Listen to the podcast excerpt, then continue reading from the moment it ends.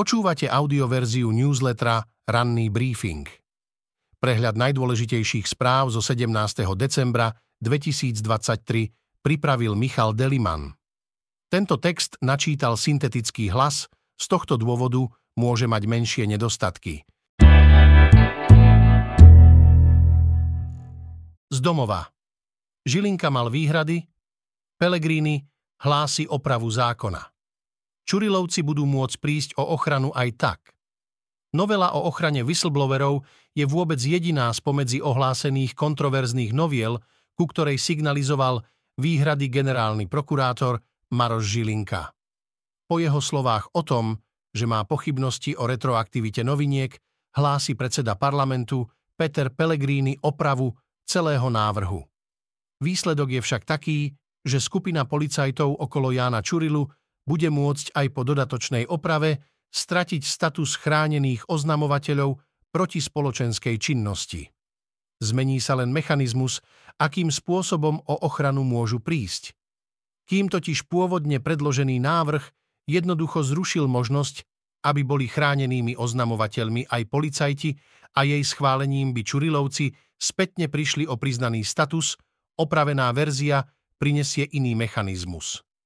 Pellegrini hovorí o dvoch kategóriách ľudí, o policajtoch a bežných oznamovateľoch, pri ktorých sa bude nanovo posudzovať, či im bol status udelený oprávnene. V prípade Čurilovcov sa tak dá očakávať, že by ich ochranný status zrejme napadol Pellegriniho minister vnútra Matúš Šutaj Eštok, ktorý sa snaží vyšetrovateľov zbaviť od svojho nástupu do rezortu. KIS má od nástupu vlády už druhú štátnu funkciu. Vplyvu na fungovanie finančnej správy sa neobáva. Väčšiny štátnych úradníkov z predošlej vlády sa koalícia zbavuje.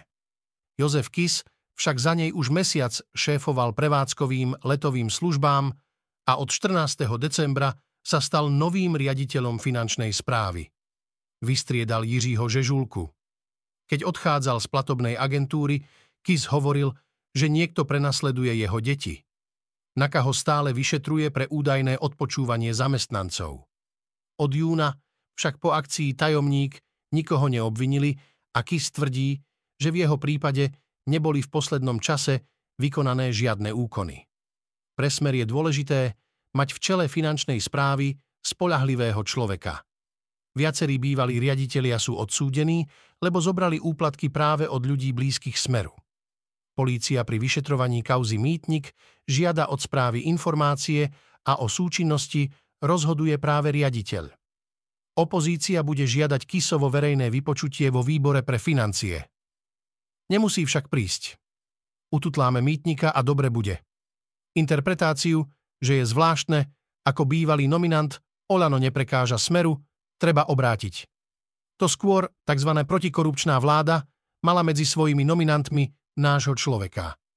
Veď v slávnych dialógoch z polovníckej chaty jasne zaznelo, že keby niečo Jožo sa dostaví, píše Nataša Holinová. V krátkosti ďalšie správy z domova. Dva a pol mesiaca po parlamentných voľbách dôveruje šéfovi hlasu Petrovi Pelegrinimu ešte viac ľudí než pred nimi, ukazuje prieskum agentúry Focus pre TV Markíza. V čase, keď sa Pelegrini podľa vlastných slov rozhoduje o tom, či bude kandidovať za prezidenta, mu dôveruje 46% ľudí, zatiaľ čo 52% ľudí hovorí o nedôvere. Po nociach musia s poslancami v parlamente zostávať aj jeho zamestnanci. Hrachovej polievke s klobásou, bravčovému pečenému s kôprovou omáčkou či pareným buchtám aj hodinu pred polnocou je však v parlamente koniec. Po otázkach opozície sa rozhodlo, že bufety zostanú zatvorené. 6,5 hodiny trvalo odvolávanie predsedu súdnej rady Jána Mazáka, ktorý napokon aj tak ostáva vo funkcii. Miesto si však udržal len tesne, o jediný hlas. Jeho odchod z funkcie podporilo 9 členov rady, proti boli traja. To, že hlasovanie sa bude lámať možno len o jediný hlas, bolo pritom jasné už vopred a výsledok bol neistý. Zo sveta Kremel vyrába bojové stroje aj v nákupných centrách. Rusko stupňuje útoky dronmi na Ukrajinu, v posledných dňoch smeruje na ukrajinské mestá viac leteckých útokov ako v lete a na jeseň. Rusko tak pravdepodobne začalo očakávanú kampaň s cieľom zničiť infraštruktúru krajiny, aby Ukrajinci žili v chlade a tme a oslabili tak svoj odpor. Hlavnou zbraňou ruských náletov sa okrem nadzvukových rakiet stali drony. Aby ich mal Kremel dostatok, presunul ich výrobu do nákupných centier. Moskva sa spolieha predovšetkým na pôvodne iránske drony Shahid, ktoré Rusko začalo vyrábať samo. Ruská armáda zároveň začala v oveľa väčšej miere využívať svoje úspešné útočné drony Lancet, ktoré spôsobujú ukrajinskej armáde ťažké straty. A najväčším nebezpečenstvom sa stávajú malé FPV drony, teda tie, ktoré môže operátor navádzať pomocou kamery. Ukrajinskí velitelia majú pocit, že Rusi majú takýchto dronov čoraz viac. Už skôr označil ruské drony za problém aj vrchný veliteľ ukrajinskej armády, generál Valerij Zalužný. V krátkosti z Ukrajiny. Európska rada schválila začatie prístupových rokovaní s Ukrajinou.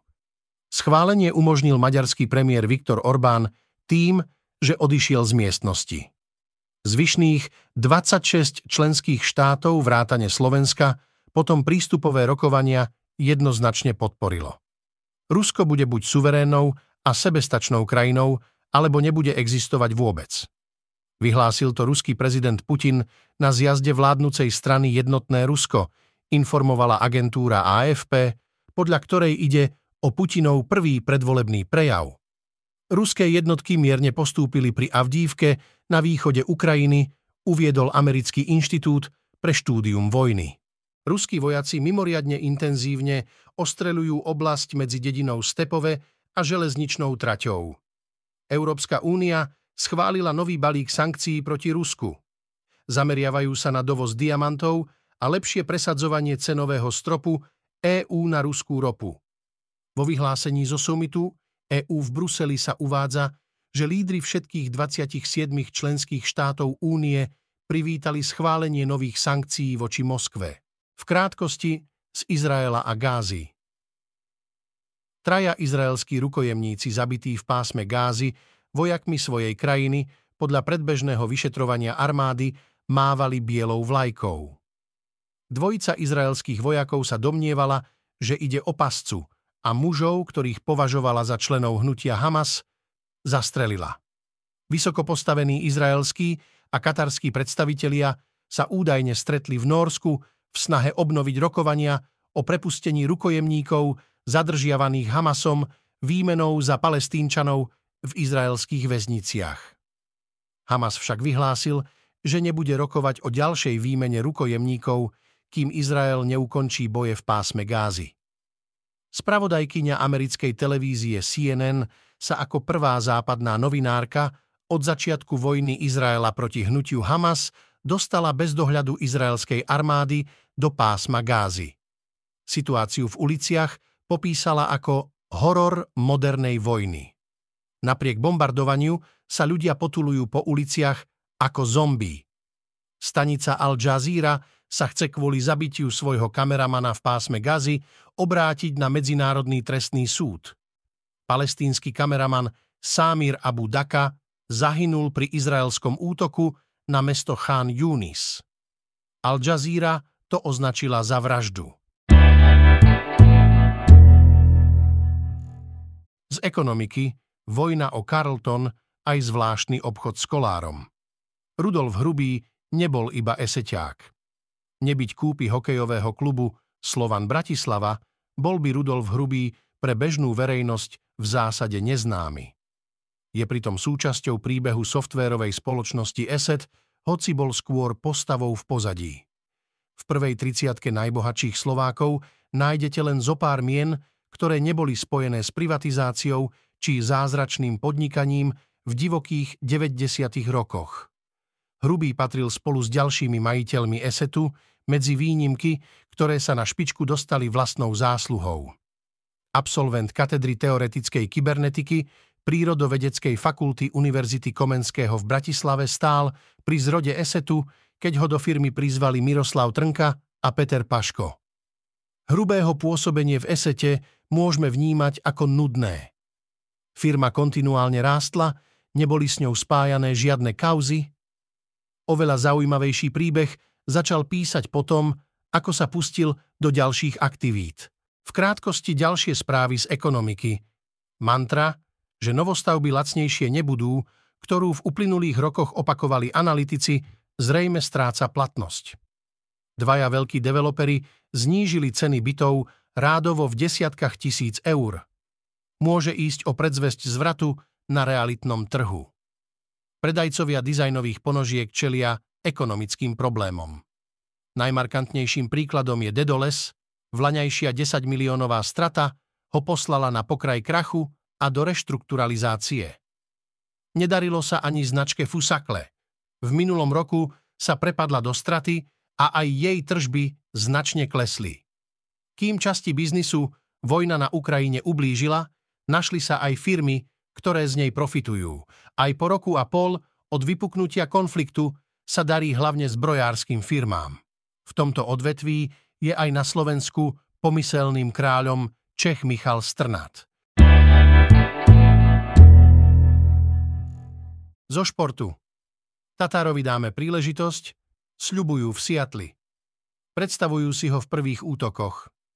Štandard, na ktorý sme boli pri slovenských hokejistoch v NHL zvyknutí, v posledných rokoch rapídne klesol.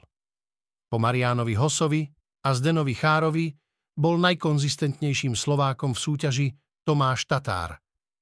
Žiaľ, v sezóne 2023-2024 zažíva aj on viditeľný pokles formy. V Koloráde bol málo produktívny, trochu neviditeľný a jeho nevýrazné výkony vyústili až do posadenia na tribúnu. Podľa mnohých odborníkov mu skrátka nesadlo prostredie. A tak prišla zmena. Avalanche sa rozhodli nepokúšať ďalej vzájomnú spoluprácu a Dubničana poslali do Seatlu. Tatarov cieľ je momentálne jasný. Musí sa zlepšiť herne aj štatisticky. Zmena prostredia zrejme bola nevyhnutná. Spolu so Seatlom majú rovnaké problémy. Kraken, v Lani štvrtý, ofenzívne najlepší tím, v sezóne 2023 24 strieľa iba 2,71 gólu na zápas, v čom je horších len 5 mužstiev v NHL. Hľadajú nový vietor do plachiet a rovnako ho potrebuje Tatár. Funkcionári ho poznajú ako konzistentného kanoniera, platného na oboch koncoch klziska, preto nad ním po nezvyčajne slabom štarte sezóny nelámu palicu. O rodine a vzťahoch. Vychovávali ho tak, že má byť lovcom. A ja som verila, že sa mám viac modliť, podriadiť a obetovať. Vychovávali ju v bigotných kruhoch. Bola súčasťou kresťanských letničiarských hnutí, kde sa sex pred sobášom považoval za tabu a akékoľvek prejavy sexuality za nečisté. Ivana si myslela, že je to bežné a vo vzťahoch to tak má každý. Sexuálnu a vzťahovú výchovu nezažila, netušila, ako by mal vyzerať zdravý a rovnocenný vzťah. Prvýkrát začala randiť po osemnástke s mužom starším o 15 rokov. Dovtedy sa cítila škaredá a zlá, pretože ešte stále nemala frajera. Starší partner ju však opakovane nútil do sexuálnych aktivít. Neskôr zažila aj iné vzťahy, no za najvyhrotenejší považuje ten, ktorý mala ako dvaciatnička so svojím rovesníkom a trval 5 rokov. Žiť v nezdravom alebo dysfunkčnom vzťahu sa môže nezainteresovanému okoliu často javiť ako nelogické a iracionálne, keďže nikto nechce v partnerstve trpieť. V skutočnosti je pomerne bežné, že v takýchto partnerstvách funguje množstvo ľudí, hoci sa v časti z nich objavuje aj toxické správanie a rôzne druhy násilia.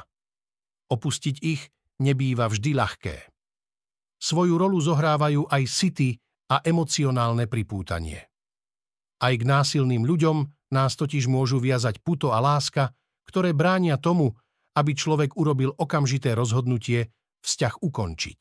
V krátkosti ďalšie správy o rodine a vzťahoch. Vianoce sú obdobím, v ktorom sa len ťažko vyhneme vôni perníkov, jagavým ozdobám, svetielkam či vianočným koledám. Mnohým ľuďom to neprekáža, ba vítajú, že sichravé a chladné dni sa trochu rozžiaria. Pre iných však ide len o nevítanú kulisu.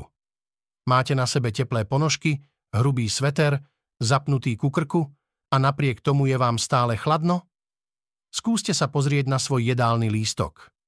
Niektoré potraviny nás totiž príjemné zahrejú, no iné môžu naopak schladiť. Koža na perách je ešte jemnejšia ako na krku či na očných viečkách. Preto veľmi citlivo reaguje na zmeny vonkajšieho prostredia, ale odzrkadľujú sa na nej aj procesy v organizme. Popraskané pery môžu signalizovať aj vážnejší vnútorný problém. Dnes očakávame, pokračuje schôdza parlamentu. Hlavné pojednávanie so Zoroslavom Kolárom a spol. Hlavné pojednávanie v kauze Mýtnik. Hlavné pojednávanie vo veci vraždy mafiána Roberta Niguta. Zverejnia výsledky prezidentských volieb v Egypte. Fínsko a USA podpíšu dohodu o obranej spolupráci. Dnes v histórii nemecký diktátor Adolf Hitler podpísal 18. decembra 1940 tajný rozkaz nacistického vrchného velenia číslo 21 pod krycím názvom Fal Barbarossa o prepadnutí a zničení Sovietskeho zväzu v bleskovej vojne. Útok mal byť pripravený do 15. mája 1941. Počúvali ste audioverziu ranného briefingu denníka SME.